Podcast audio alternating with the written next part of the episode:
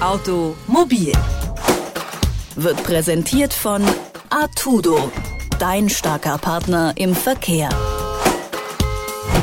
Hallo und herzlich willkommen zu meiner Abschlussfolge. Ja, die treuen Detektor- und Automobilfans, die wissen es bereits. Heute moderiere ich zum letzten Mal Automobil. Denn ich gebe den Podcast an meinen Kollegen Lars Fein ab. Mit ihm unterhalte ich mich gleich noch. Doch zuerst will ich mit euch einen kleinen Rückblick starten. Vor knapp einem Jahr, da habe ich von meiner Kollegin Eva den Podcast übernommen und ich muss schon sagen, boah, ich war ziemlich aufgeregt. Autos und Technik sind ehrlich gesagt jetzt nicht unbedingt ein Thema, mit dem ich mich richtig gut auskenne, sag ich mal. Also habe ich mich gefragt, was könnte mich, aber vor allem auch meine Hörerinnen und Hörer interessieren. Also bin ich das Thema Mobilität aus unterschiedlichen Richtungen angegangen. Sozialwissenschaftlich, aber auch irgendwie interessenmäßig. Ich bin so ein bisschen Gerüchten und Vorurteilen nachgegangen und habe zum Beispiel versucht auch rauszufinden, ob an diesen Vorurteilen, die wir alle kennen, auch wirklich was dran ist. Eine meiner dazu passenden Lieblingsfolgen ist noch immer die über Frauen im Rennsport. Da habe ich mit Jutta Kleinschmidt gesprochen. Die hat als erste Frau die Rallye Dakar gewonnen, was ich persönlich eine ziemlich beeindruckende Leistung finde. Doch nun noch mal konkret, werden denn wirklich Unterschiede zwischen Männern und Frauen im Rennsport gemacht? Ja, natürlich merkt man auch einen Unterschied, weil es eben äh, nach wie vor auch noch ungewöhnlich ist. Also für eine Frau ist es definitiv schwieriger, an wirklich gutes Material zu kommen, weil natürlich die Teams selber nicht so daran glauben, dass vielleicht die Frau tatsächlich die Männer besiegen kann. Und äh, man ist zwar erstmal schon integriert und natürlich auch aus PR-Gründen und so weiter sehr und Sponsorengründen sehr gerne gesehen, aber es fehlt dann dieser Glaube in einen, äh, von, von, außen vor allem. Und das ist äh, der schwierige Punkt, den man schaffen muss, um dann wirklich auch gleichwertiges Material zu bekommen. Was glauben Sie, woran liegt es denn, dass der Rennsport noch immer fast eine reine Männerdomäne ist? Also für mich sind das schon mehrere Gründe. Also ein Grund ist äh, schon statistisch, dass eben einfach auch viel weniger Frauen an der Basis äh, sich für diese Sportart entscheiden. Da sind wir ja nicht bei 50, 50 Prozent, sondern ich sage jetzt mal, wenn mit dem Motorrad, so wie ich angefangen habe, oder auch im Kartsport, wie viele andere vielleicht anfangen, wenn es in den Motorsport geht, gibt es halt immer noch sehr viel weniger äh, junge Mädchen, die sich dafür interessieren und dann auch die, diese Sportart ausüben.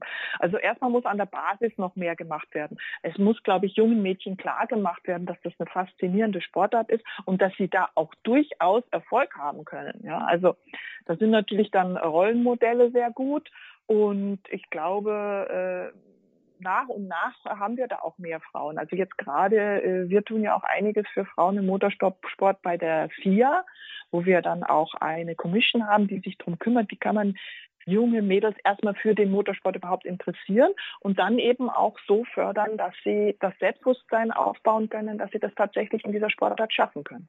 Die Idee zu einer weiteren Lieblingsfolge von mir kam mit meiner damaligen Mitbewohnerin am Küchentisch bei einem Glas Wein. Wir haben uns über autonomes Fahren unterhalten und sie hat mir freudestrahlend von ihrem Lieblingsauto erzählt, dem Mercedes Vision AVTR. Klar, ich habe mir dann direkt das Werbevideo angesehen und ja, man sieht, wie die Innenausstattung langsam die Farbe verändert, während das Auto im Krebsgang die Spur wechselt. Dazu soll es den Herzschlag erkennen, dann die Systeme starten und im selben Schritt pulsieren. Meine Begeisterung war ehrlich gesagt gepackt und ich durfte sogar mit Zane Amarales, einem Mitentwickler des AVTR, sprechen. Ihn habe ich zuerst mal gefragt, was war eigentlich das Ziel bei der Entwicklung des Fahrzeugs? Ähm, für uns geht es tatsächlich so um diese Vernetzung und mit die Insassen da befähigen, um dann noch mal mehr vernetzt zu sein mit der Umgebung. Von daher, das Fahrzeug ist eigentlich gebaut als so eine Art von Avatar und funktioniert als ein ein Verlängstück der Sinne von der Mensch. Ich kann noch besser wahrnehmen, ich kann auf völlig neue Arten und Weisen interagieren und bewege mich dann als Teil von diesem Ökosystem, aus dieser Natur so durch der Umgebung. Vor allem, wenn wir dann auch nochmal in das Interieur gehen, dann sehen wir diese Kommunikation mit Licht, wodurch Information nicht immer da in Schrift dargestellt werden muss, aber zum Beispiel sehr ambient und natürlich dargestellt werden muss. Und diese Ambienzbewegungen gehen dann auch nochmal weiter in tatsächlich physische, haptische Bewegungen in das Interieur, mhm. wodurch der, ähm, der Fahrer oder der Person, die da dann sitzt, tatsächlich spüren kann, was so in seiner Umgebung los ist und gleichzeitig auch auf eine sehr natürliche Art und Weise das Fahrzeug lenken kann, zum Beispiel durch ähm, seine Hand auf dieses Zentralelement zu setzen, was eine ganz neue Art und Weise ist von, von Lenkrad eigentlich. Ja, die Folge zu Frauen im Rennsport und die Folge vom AVTR sind definitiv meine Lieblingsfolgen. Aber eine fehlt noch. Die Folge, die ich persönlich am informativsten finde. Dafür habe ich mit Achim Neunzling gesprochen. Er ist Vorstand beim Bund Behinderter Autobesitzer e.V. Ihn habe ich unter anderem gefragt, wie denn das optimale Fahrzeug für behinderte Autofahrerinnen und Autofahrer eigentlich aussieht. Das optimale Fahrzeug muss man sich leisten äh, äh können. Und ein optimales Fahrzeug für uns behinderte Menschen ist so, dass es uns nie enttäuscht. Das Auto sollte für uns, äh, muss für uns ein verlässlicher Partner sein, der uns nie im Stich lässt. Weil wenn wir mit unseren Fahrzeugen unterwegs sind und wir bleiben liegen, ja, das ist ein, ein echtes äh, Problem. Aussteigen und selbst das Warnkreuz aufstellen ist für jemand, der im Rollstuhl sitzt, schon ein, ein Riesenproblem. Und ähm, deswegen wir können als behinderte Menschen auch nicht zurückgreifen, ähm, also gut wie nicht zurückgreifen auf Leihwagen, sondern wenn unsere Fahrzeuge in der Werkstatt stehen dann sind wir an diesem Tag nicht mobil weil das Autohaus oder die Werkstatt uns keine Ersatzwaren zur Verfügung stellen kann, wie das sonst heute so gerne gemacht wird. Zuverlässigkeit ist eigentlich aus unseren Augen das A und O, wenn es darum geht, Mobilität mit dem eigenen Auto zu erreichen. Ja, ein Jahr Automobil, ein Jahr voller Fragen und auch Antworten. Ein Jahr Mobilität in all ihren Facetten. Aber wie vorhin schon angekündigt, unterhalte ich mich vor der Übergabe des Mobilitätsstaffelholzes noch mit meinem Nachfolger Lars Fein. Dazu begrüße ich ihn hier im Studio. Hallo Lars. Hallo Valerie. Ja, Lars, du übernimmst den Automobilpodcast, das hatte ich gerade eben schon erwähnt. Ähm, freust du dich? Ja, auf jeden Fall. Ich glaube, da ist eine ganze Menge möglich, auch so thematisch. Das hast du ja schon ganz gut gemacht im letzten Jahr. Also wirklich auch viele Themen mit dem äh, Thema Mobilität verbunden und auch zeigen, äh, wie das vielleicht äh, die Hörer und Hörerinnen im Alltag auch berühren kann. Ja, was denkst du denn, was so große Schwierigkeiten für dich sein werden? Also wo, wovor hast du so bisschen, ich sag mal, Schiss? Ja, das ist natürlich ähm, schwierig, weil ähm, ich vielleicht auch zum Beispiel nicht der größte Autoexperte bin. Da müsste ich mich dann in das Thema auch ein bisschen reinfinden. Aber wir haben ja auch immer gute Gesprächspartner, mit äh, denen man über sowas reden kann und die einem das dann auch erklären können. Und vielleicht ist es ja auch ganz gut, wenn man mit den Hörern zusammen dann lernen kann. Vielleicht auch hier nochmal ein kurzer Aufruf. Falls ihr Themen habt, die euch interessieren, dann dürft ihr uns natürlich gerne schreiben. Das geht über redaktion.detektor.fm. Auf jeden Fall, also immer gerne. genau, damit greift ihr uns auch so ein bisschen unter die Arme. Und ähm, genau, ich hatte da auch so ja ein bisschen das Ding, dass ich mir dachte, okay, am Anfang, uh, das mit den Themen, das könnte ein bisschen schwierig werden. Mhm. Ähm, Habe mich da aber ganz ehrlich auch ganz gut durchgemogelt, sag ich mal. ja. Das ist doch schön. Also einfach dann mal im Freundeskreis gefragt oder wie hast du das dann gemacht? Genau, also ich habe mich zum Beispiel auch mit MitbewohnerInnen irgendwie an den Tisch gesetzt und habe mal gefragt, so hey, okay, habt ihr irgendwas mitbekommen? Hm. Ich habe verschiedene ähm, Sachen abonniert auch einfach, ja. ähm, um dort regelmäßig Mails zu bekommen, so bisschen äh, themenmäßig auf der Oberfläche zu bleiben.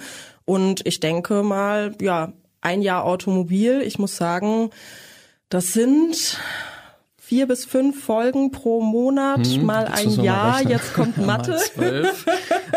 also das können schon, also nicht ganz äh, 60 Folgen, aber ja, schon 60 Themen Richtung, ne? auf jeden ja. Fall. Ne? Hm. 60 Themen über Mobilität muss ich mir auch mal ganz ehrlich selbst auf die Schulter klopfen. Hätte ich nicht gedacht, dass ich das schaffe. Ja, aber vielleicht ist es ja auch ganz gut, dann hast du wahrscheinlich auch festgestellt, wie viele Themen wirklich damit verbunden sind und wie wichtig das vielleicht auch im Alltag ist. Also so viele Bereiche, die das auch verbindet, äh, vielleicht den Weltraum äh, mit dem Nahverkehr und so weiter, das denkt man ja oft auch nicht so zusammen, diese Themen.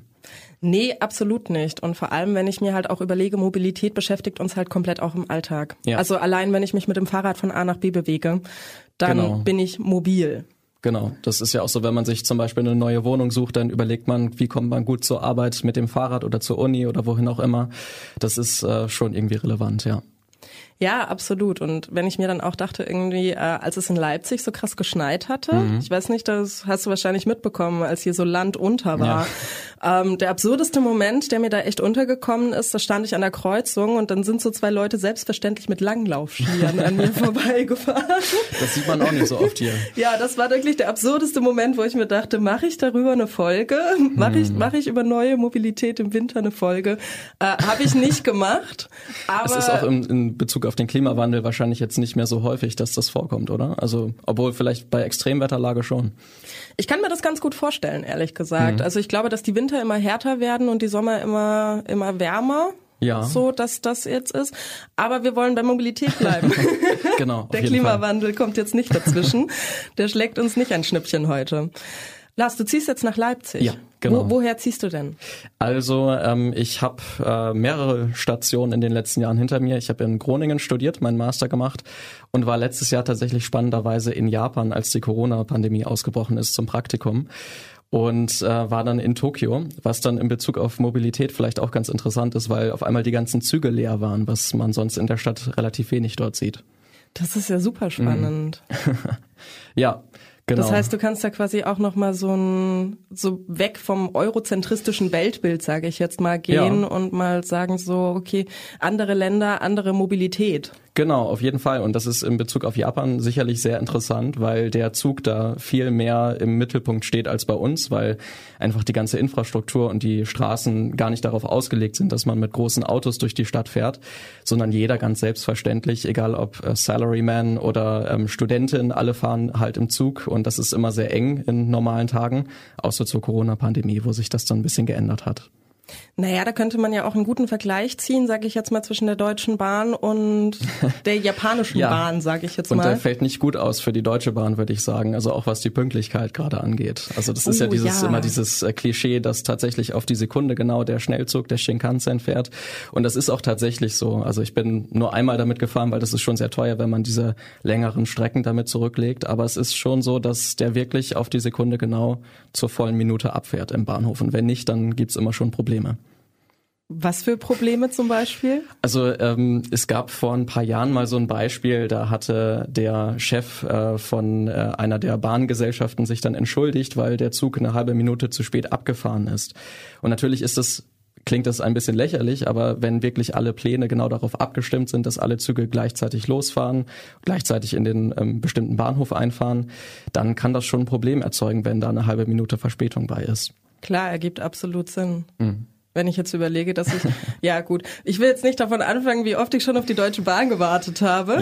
Ja, ja das äh, kennen wir, glaube ich, alle. Ja, definitiv. Aber ich glaube, ich habe noch nie so gutes Sprinttraining bekommen wie an den Bahnhöfen. Oh ja, genau. Mit genau. Koffer und Rucksack und allem drum und dran. Also ich könnte eventuell bei der Olympiade starten, mhm. im Schwergepäcktraining. Und dann Sprint. immer diese Frustration, wenn man den Zug dann doch nicht erwischt und der vor, vor der eigenen Nase dann losfährt. Ne? Ja, das ist das Beste. ja, kommt auch immer mal wieder vor. Ja, Mobilität, wie das genau aussehen wird, so äh, das das sehen wir in einer Woche, wenn Lars dann schön den Podcast übernimmt. Ich freue mich Fall. auf jeden Fall und ich wünsche dir alles Gute. Danke. Ja, und liebe Hörerinnen und Hörer, wir hören uns leider nicht mehr, aber ich danke euch auf jeden Fall, dass ihr zugehört habt und bis bald. Ciao. Automobil